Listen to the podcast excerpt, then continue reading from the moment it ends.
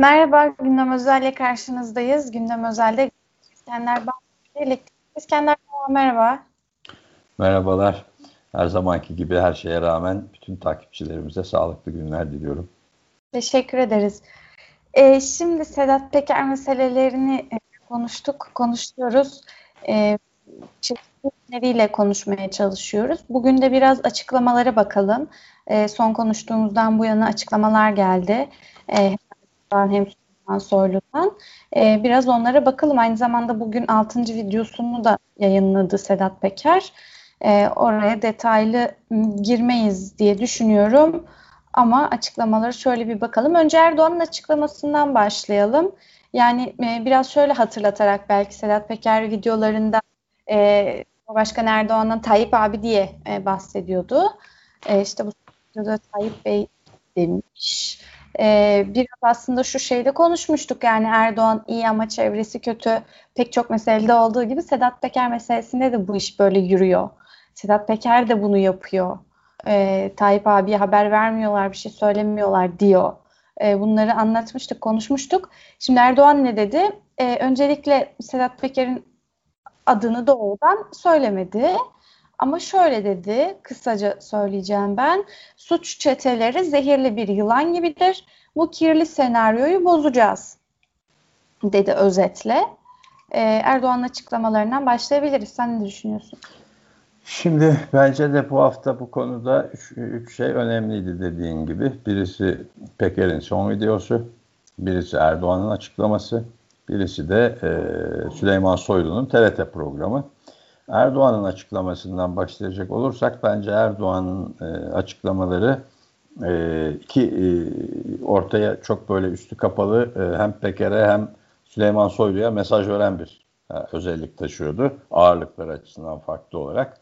Yani Peker'in Peker'in mesajlarının e, kendisi açısından e, sonucu değiştirmeyeceği, Peker'e ilişkinki değerlendirmeleri değiştirmeyeceği, daha önce Cumhurbaşkanlığı Hükümet Sözcüsü'nün, Cumhur İttifakı'ndan Devlet Bahçeli'nin açıklamalarının e, benzeri bir yaklaşımın devam edeceğini ve kendisini de işte suç örgütü olarak gördüğü konusundaki tablo açısından bir e, hani Peker'in sözüm oraya ulaşırsa belki bir uzlaşma sağlanabilir, belki bir çözüm bulunabilir e, diye gösterdiği yaklaşıma yanıt olarak e, olumlu bir şey içermiyordu yani. Peker'in beklentilerine yanıt verecek bir konuşma yoktu.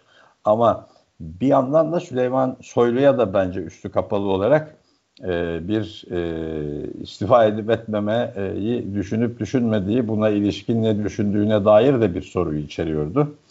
E, çünkü bunlarla iş yapanlar da, e, iş yapanların da e, başına birçok işi gelir diye de bir e, mesajı da vardı biliyorsun konuşmasının devamında.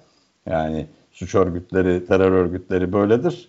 E, bunlarla ama iş tutanın başına da bir sürü e, sıkıntı gelir, başına da bir sürü iş gelir demeye gelen cümlelerde kullanmıştı. O da bence Süleyman Soylu'ya e, bir mesajdı.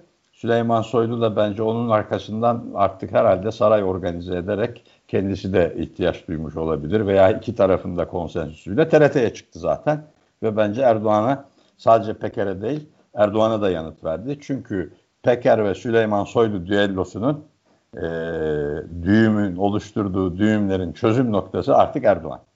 Bence e, Peker de Süleyman Soylu da Erdoğan'dan e, bir e, çözüm bekliyor, bir tutum bekliyor.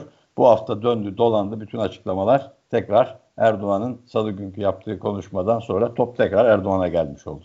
Yani Erdoğan bir topu attı Süleyman Soylu'ya. Bir, e, e, Peker açısından herhangi bir şey yok yapılabilecek dedi. E, topu da Süleyman Soylu attı. Süleyman Soylu da tekrar topu e, şey, TRT'deki programdan sonra Erdoğan'a geri göndermiş oldu. Evet, e, şimdi o zaman bunları açacağız. Biraz şöyle bakalım. Süleyman Soylu da işte dediğin gibi zaten bütün bir program bunun üzerineydi. O yüzden e, burada özetlemek zor olacak ama e, bugünkü videodan sonra da e, dün akşamki e, yaptığı konuşmadan kısa bir pasaj paylaştı yeniden. Onu ben e, izleyiciler için de aktarmış olayım.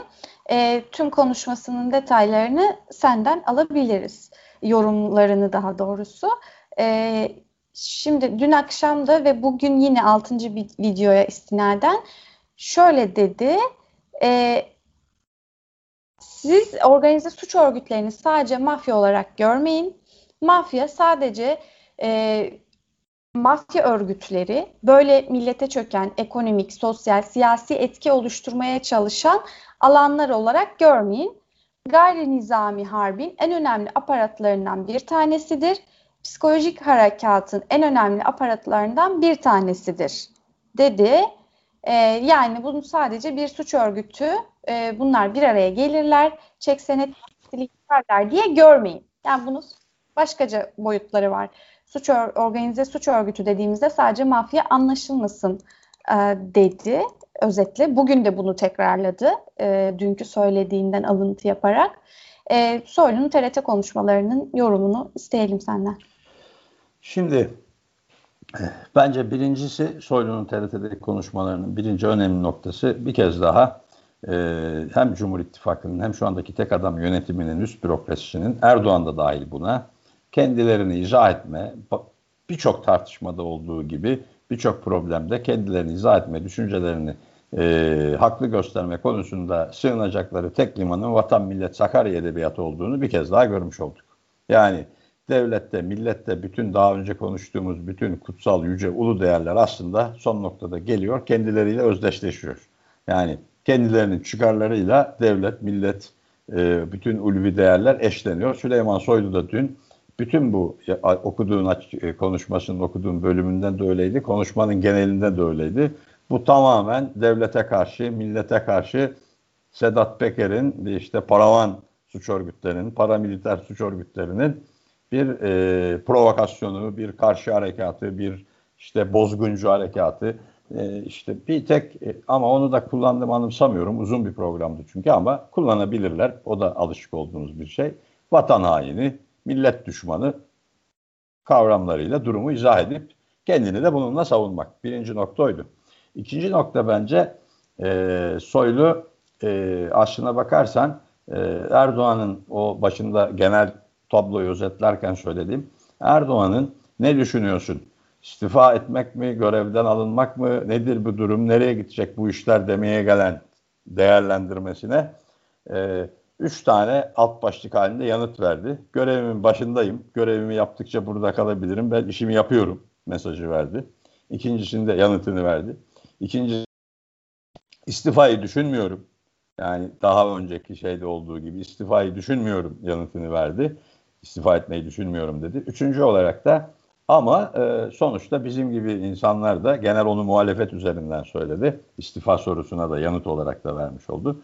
Biz koltuğa da yapışıp kalmış değiliz. Benim e, için e, bu işin bitme süreci gece 2-3'te yayınlanacak bir kararnamedir benim buradan olup olmamama karar verecek olan bir şey. Yani görevden alınırsam da hazırım görevden alınmaya da bir e, mesaj olarak da düşünürsek ama istifa ederek değil görevden alınarak e, gidebileceğini düşündü. Yani top Erdoğan'da dedi. Bence bu konuşması Süleyman Soylu'nun bu TRT programı e, artık Peker Süleyman Soylu e, düellosunda ki Peker'in sadece Süleyman Soylu da yok ama bu boyutunda yani Peker'in açıklamalarındaki Süleyman Soylu Peker düellosunda e, düğümü e, Erdoğan çözecek e, noktasına geri getirmiş oldu Süleyman Soylu bu değerlendirmeleriyle. Onun için de karar Erdoğan'ın, e, karar reisin e, demiş oldu bir kez daha. Bir diğer şey yine Süleyman Soylu'nun dünkü konuşmalarında bu savcı ve adalet meselesiydi.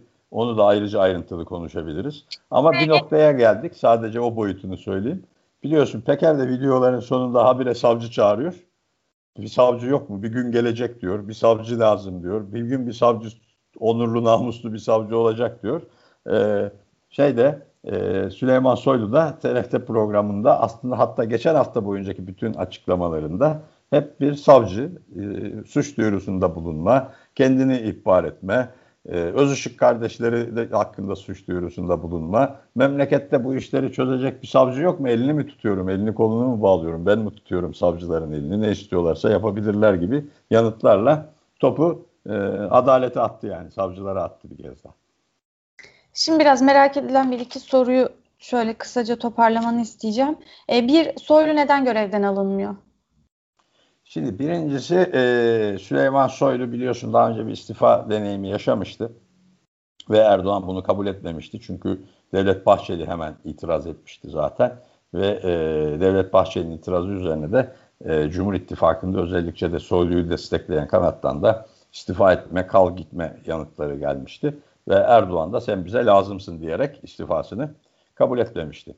Ben bu tablo içerisinde e, birçok nedenle birlikte e, bu o zaman e, bir e, daha kendisi açısından e, ne diyelim e, daha tırnak içinde diyelim onurlu vakur bir istifa tutumuydu o. Yani yanlış bir şeyde bir sorumluluk alıp e, ne denir hükümete Erdoğan'a reise e, şey geleceğine bir zeval geleceğine ben gösteririm bunu kabahati ben üstlenirim deyip çekilme türünde bir istifaydı. Ama bu sefer istifa çok öyle anlama gelmiyor. Aksine bu biliyor ki e, Soylu da Erdoğan istifa ederse Peker'in iddialarının önemli bir oranda e, doğru olduğunu kabul etmiş e, gibi e, algılanacak ve e, çok üzerine gelecek. İkincisi e, düello onun noktaya geldi ki artık Peker'le Soylu'nun düellosunda bir uzlaşma olanağı kalmadı. E, bir konsensüs olanağı kalmadı. Bunları harcandı, bitti. Süleyman Soylu'nun Peker'e ilişkin son söyledikleri de dünkü programda bunu ortadan kaldırdı. Şimdi bu noktadan sonra bunları söyleyip istifa etmek e, tabii aynı zamanda artık e, şöyle bir şey de e, bence anlamda taşıyor. Peker kazandı yorumu artık Süleyman Soylu'nun istifası Peker kazandı olacak. Üçüncüsü e, bence Bahçeli zaten istemediğini de söyledi Peker'in e, bu tip şeyleri karşısında Soylu'nun istifasını istemediğini, Soylu'nun görevde kalması ve haklılığı konusunda bir kez daha e, Soylu'ya destek verdi. Ama şöyle bir e, şey oluyor yani Süleyman Soylu neden istifa etmiyor değil. Neden görevden alınmıyor? Tüm bu sebepler de aynı. Yani soru önce e, e neden istifa etmiyor gibi gelince o boyutunu e, şimdi yanıtlayayım dedim. Sonra görevden almama Erdoğan niye görevden almıyor peki? Bir boyutta o. Yani evet. ilk kısmı neden istifa etmiyordu? Bir kısmı da belki bu dediğin. Hani neden görevden alınmıyor peki? O istifa etmiyorsa. Orada da bence e, birçok şey söylenebilir yani birçok faktör söylenebilir ama bence ana faktör Erdoğan e, bunu e, Devlet Bahçeli ile birlikte yapmak istiyor ve e, Soylu'nun yerine e, yine Devlet Bahçeli ile birlikte mutabık olduğu bir görevlendirme yapmak istiyor. Çünkü Soylu'nun kabinedeki pozisyonu böyle. Bu da böyle tabii hemen olabilecek gibi bir şey değil. Henüz Bahçeli bu konuda ikna olmuş gibi gözükmüyor. Ee, ben ama önümüzdeki günlerde süreci izleyeceğini Erdoğan'ın ve Bahçeli ile de bir şekilde e, haberleşip onunla da istişare halinde bu konuda son bir karar vereceğini düşünüyorum. Burada en önemli etken e, Cumhur İttifakı'nın pozisyonu. E tabii bir açıdan da e, Süleyman Soylu ben görevin başındayım derken de e, tabii Erdoğan hala sıkıntıları olsa da problemleri olsa da Süleyman Soylu'yu e, kendisi açısından hani kraldan çok kralcı, reisten çok reisçi bir bakan olarak e, kendisi için çok zarar veren bir noktada görmüyordu. Onun için de görevden almıyordu. Ama şimdi durum biraz tersine dönüyor. Yani ciddi bir problem var. Yani artık benim anladığım, geçen günkü değerlendirmesinden de anladığım, salı günkü toplantısında da onun için söyledim. Artık bir Süleyman Soylu'yla nasıl gidileceğine, bundan sonra beraber yürünüp yürünülmeyeceğine, gidilip gidilmeyeceğine e, ilişkin yeni bir karar verme durumu çıkmış ortaya. Ama bunu Devlet Bahçeli ile beraber yapmak durumunda. Ee, onun için bir e, gidişat izleyecek ama bu sorunun yanıtı dediğim gibi görevden alıp almayacağının yanıtı da çok uzun sürmez. Eğer önümüzdeki kısa süre içerisinde görevden almazsa e, ben e, bu kasetlerin tamamının sonunun gelmesini bekler mi diye bilemiyorum yani Erdoğan sonunun gelmesini ama Devlet Bahçeli ile bir mutabakata varırsa bir görev değişikliği yaparlar. Peki bu videolar neden yasaklanmıyor sence? Şimdi orada da sanıyorum şöyle bir e, tablo var e, iş öyle bir noktaya geldi ki Peker'in çıkışlarından sonra e, üç faktör sayabilirim orada. Öyle bir noktaya geldi ki iş bir yasaklamak çare değil artık. Çözüm değil. Yani bu işin üzerini örtmek ya da etkisini azaltmak ya da Peker'i boğmak, susturmak, geriletmek ya da uzlaşmak açısından. Artık bunlar çare değil. Çünkü Süleyman Soylu'yu düşünsene e, yine dünkü programdan alıntılayacak olursak e, öyle kelimeler kullandı ki e, Peker'i en çok belki de kışkırtacak şeyler söyledi yani. E, e, bir kadının iç çamaşırlarının, karısının iç çamaşırlarının arkasına saklanan vurguları bile yaptı yani düşün. Dolayısıyla bu açıdan e, bu tablo içerisinde yasaklamak e, işi çözmeyecek. Aksine daha da alevlendirir diye düşünülüyor. İkincisi bence sarayda e, AKP e, bürokrasisi de Cumhur İttifakı'nın AKP kanadı da e, Soylu'nun arkasında kuvvetli durmuyor. Üçüncüsü de e, e, özellikle e, yandaş medya ya da Cumhur İttifakı'nın medyası bir bütünlüklü olarak Sedat Peker'e karşı ortak karşı bir tutum geliştiremedi. Süleyman Soylu konusunda e, ortak bir tutum, kabine içerisinde sırt sırta verilmiş, kavilleşmiş bir dayanışma tutumu yok. Yani aslında belki de Berat Albayrak gitti, Süleyman Soylu da e, değişse iyi olur gibi bir düşünce AKP kanadında en azından ve onun yandaş medya çevrelerinde yaygın. Bir dördüncü faktör şey olabilir belki yani. E sonuçta Sedat Peker var, korku var işin içerisinde. Başımıza bir iş gelir mi falan gibi şeyler de var.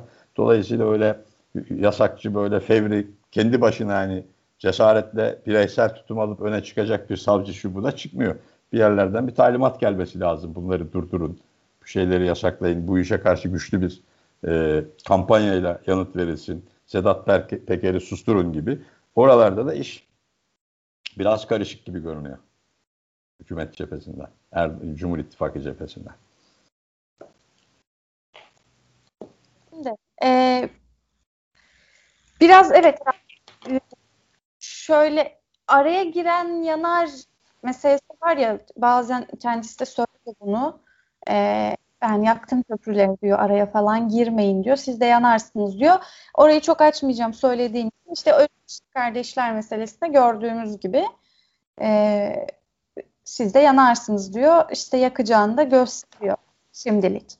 Peki o zaman şu bu suç duyuruları Soylu'nun açtığı suç duyuruları ve sık sık adalete ve hukuka e, göndermeleriyle beraber aynı zamanda söylediğin gibi Peker'in de sık sık hukuka göndermeleriyle beraber e, biraz şöyle değerlendirir misin bize? E, tek tek onların söyledikleri üzerinden değil ama biraz böyle derin devlet, devletçilik, mafya bunları konuşmuştuk ya. E, biraz da işin şu kısmına bakalım. Hukuk, devlet, mafya. E, bu üçgen nasıl yürüyor bu düzende? Şimdi tabii en genelden alacak olursak bu soruyu Geçen hafta biz evet devlet, kutsal devlet, e, kutsal dava, büyük dava meseleleri üzerine konuşmuştuk. Tabii bir de şimdi bu işin en önemli çarpıcı yanlarından biri de hukuk, hukukun üstünlüğü. Hukuk ve adalet meselesi çok gündeme geliyor çünkü sürekli.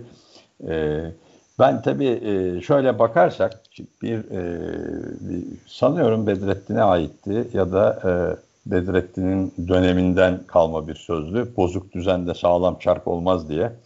Şimdi böyle bir e, şey e, yaşıyoruz aslında Türkiye'de biz bir e, son özellikle de son birkaç yıldır bu tek adam yönetimiyle birlikte çok daha belirgin bir biçimde ortaya çıktı bu. Çok daha çarpıcı görünmeye başladı. Yani sonuçta çürümüş bir tekelci sermaye düzeni var.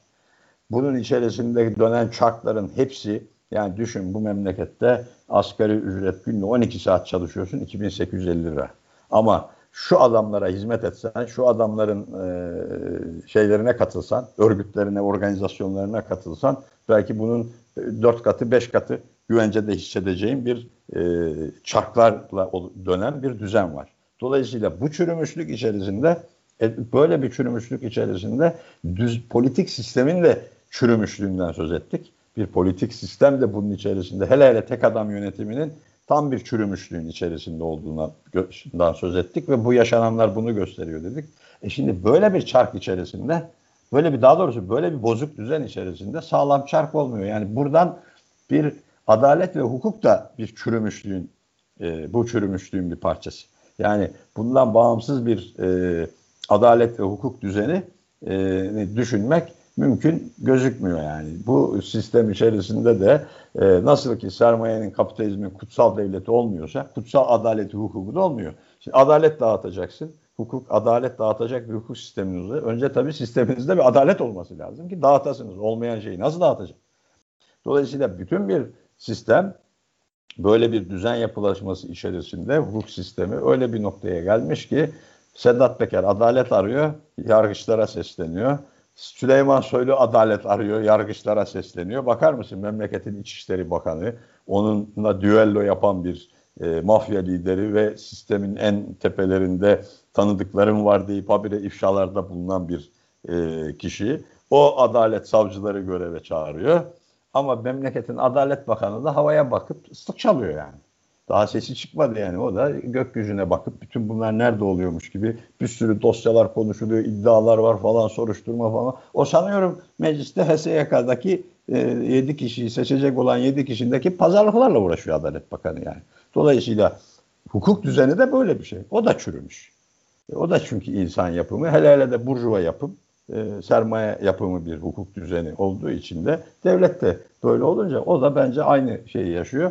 E, çürümeyi yaşıyor. Onun için zaten e, e, ne denir e, bozuk düzende sağlam çark olmaz derken bir yandan bir trajik bir şey söyleyebiliriz. Yani memleketin mafyasıyla İçişleri Bakanı bile adalet önünde hesaplaşmak üzere konuşuyorlar. Savcıları göreve çağırıyorlar diyebiliriz ama bu e, toplam bütünün görürsek de bu çürümüşlüğün başka türlü dışa vurumu olduğu gerçeğini ifade eder.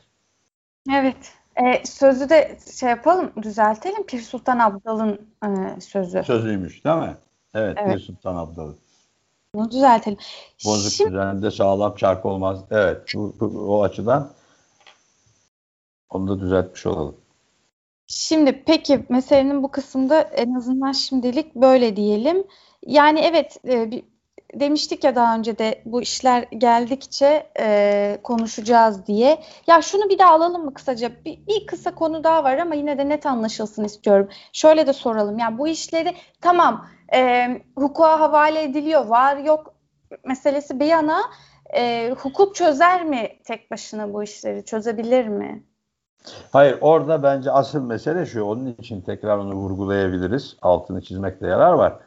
Bunlar e, her iki tarafta aslında e, Sedat Peker'de Süleyman Soylu'da diyorum ya bu düellonun uzlaşmayla çözümü kalmadı. Hukuk mevzusu tamamen vatandaş için söylenen kısmı asıl olarak bu meselenin çözümünün Erdoğan'da olacağının da ifadesi. Yani yani bir Sedat Peker'le Süleyman Soylu'nun e, iddialarının veya e, düellosunun kapışmasının çözüm yerinin savcılar olmadığını, mahkemeler olmadığını bunu söyleyenler de biliyor. En azından bugünkü sistem içerisinde. Ama buraya bağlanarak aslında Erdoğan'ın bu işin çözüm merciği Erdoğan. Top Erdoğan'da. Ama tabii vatandaş açısından da her, herkes tabii e, aslında kendisinin haklılığını, kendisinin bu konuda e, mağdur olduğunu ispatlamak açısından bir, e, bir yargı lafı etmek durumunda, bir savcı lafı etmek durumunda. Yoksa böyle saçma sapan ucube bu kadar e, absürt bir durum olur mu yani? Memleketin mafya lideriyle e, İçişleri Bakanlığı e, adalet önünde hesaplaşacaklar. Buna da bunu da yapacak olan bir adalet mekanizması olacak. Buna da vallahi varsa da göreceğiz. Bakalım bu kadar savcı lafı, lafı edildi. Bu kadar suç duyurusunda bulundu. İçişleri Bakanı bile gitti hem kendini hem şeyi ihbar etti. Bakalım ne olacak. Ama ben oradan bir çözüm çıkacağını düşünmüyorum. Vatandaşlar bence yurttaşlarımızın, halkımızın büyük bölümü de, işçi emekçilerin büyük bölümü de düşünmüyor zaten. Evet. Ee, şimdi başka bir mesele şu. Bu da bir polemik aslında. Polemiğe dönüştü. Bu seferki polemik Erdoğan'la Meral Akşener arasında. Meral Akşener salı günü grup toplantısında İsrail-Filistin meselesini konuşurken bir benzetme yaptı. E, kısaca dedi ki Erdoğan'ın İsrailli versiyonu Netanyahu dedi. Böyle bir benzetme yaptı. Hemen ardından AKP'lilerden ve işte çeşitli bakanlardan tepkiler geldi. Erdoğan dünkü TRT e, yayınında yani ortak yayında e, gençlerle buluşmasında da doğrudan Akşener'in adını vermeden ama e, bu benzetmeyi hatırlatarak e, işte dedi ki kendisi dedi Filistin'in haritada yerini sorsak gösteremez dedi. Zavallılıktır bu dedi. Ardından Meral Akşener sosyal medyadan asıl zavallılık 8 yıldır Gazze'ye gideceğim deyip gidememektir dedi. Ve bu iş en son e, bu da yargıya havale edildi. Erdoğan Meral Akşener hakkında e, bu söylediği bu benzetmesi nedeniyle tazminat davası açtı. Evet. Şimdi tabii şöyle şöyle şöyle diyebiliriz tabii bak mesela e, Peker ve Süleyman Soylu düellosunda e, bir işe yaramayan ve adalet ve hukukun tecellisi açısından çürümüşlükten başka bir sonuç ortaya çıkaramayacak olan hukuk sistemi, adalet sistemi, yargı sistemi valla Erdoğan için fena tazminat cezaları vermiyor yani. Söz konusu olan Erdoğan olunca maddi ve manevi tazminatlar konusunda bayağı iyi çalışıyor. Ee, sanıyorum burada buradan dolayı da bir e, e, şey alabilir Meral Akşener. Ee, bir ma- manevi tazminat cezasına çarptırılabilir. Böyle bir şey gündeme gelebilir bu suç duyurusunun ardından. Ama politik olarak işin ne anlama geldiğine değinecek olursak eğer e, bir kere şunu söylemek istiyorum. Yani e, hükümetin dış politikasına ilişkin e, Meral Akşener'in dış politika yaklaşımıyla, kendi dış politika yaklaşımıyla yaptığı eleştiriler veya değerlendirmeler veya kendisine savunduğu politik e, görüşleri e, desteklemek e, en azından benim açımdan mümkün değil. Memlekette işçiler, emekçiler, halkların kardeşliği, bölgedeki sorunların barış ve kardeşlik temelinde çözümü gibi e, temel hususlar açısından, anti-emperyalist bir tutum açısından e, yine bölge halklarının özlemi olan bir e, bir arada yaşama değerleri açısından Akşener'in e, politikalarına destek vermek, hak vermek çok benim açımdan en azından mümkün olan bir konu değil. Ama e, Netanyahu ve Erdoğan karşılaştırmasını yan yana koyunca Akşener orada bence yani Türkiye'de Erdoğan neyse İsrail'de de Netanyahu odur e, diyor ve e, bu açıdan e, bir, yanlış bir şey söylemiyor. E, bu açıdan hani e, ne diyelim uydurma bir şey söylemiyor. Yani diyor bu Filistin meselesinin çözümü açısından düşman kardeşler rolü oynuyorsunuz demeye getiriyor. İkiniz de aslında Filistin sorununun çözümüne değil e, Filistin'de halkın acı çekmesine e, neden oluyorsunuz diyor. Bu açıdan da bakarsak bir politik eleştiri yapmış oluyor. Ama şöyle bir durum var. Üçüncü olarak da bence e, Erdoğan'ın tavrı açısından da şöyle bir tablo var. Tabii gerçekler e, acı olunca e, insanı çok rahatsız eder, terletir, sıkıntıya sokar. Erdoğan da bence hemen, e, Erdoğan zaten her tür gerçek rahatsız ettiği için Erdoğan da hemen buradan bir e, şey yakalayıp e, hani işi tersine çevirmeye e, bir ne derler, ne derler. Burada burada yakaladığı kötü durumu, düştüğü kötü durumu yakaladığı bir fırsatta hemen bir tersine çevirip üste çıkmaya çalışan bir yaklaşımla bana Netanyahu diyenden bu memlekete ne fayda gelir gibi bir şeyle hareket ediyor. Ama orada da şunu söyleyeyim e, son bir cümle. E, bu tip çıkışlar Erdoğan'ın daha önce etkili oluyordu halkın nezdindeki itibarından dolayı. Ama şimdi toplumun büyük çoğunluğunda bence karşılık bulmuyor bunlar. Çünkü Erdoğan'a bir şey söylemek, Erdoğan'a hakaret etmek ya da Erdoğan'ı eleştirmek sanki devleti, sistemi, ülkenin istikrarını eleştirmek gibi algılanıyordu. Ama bu e, şey değişeli, bu denge değişeli epey oldu, çok oldu. Onun için Erdoğan da çok yapacak bir şey yok. Hala onun şeyini yemeye çalışıyor.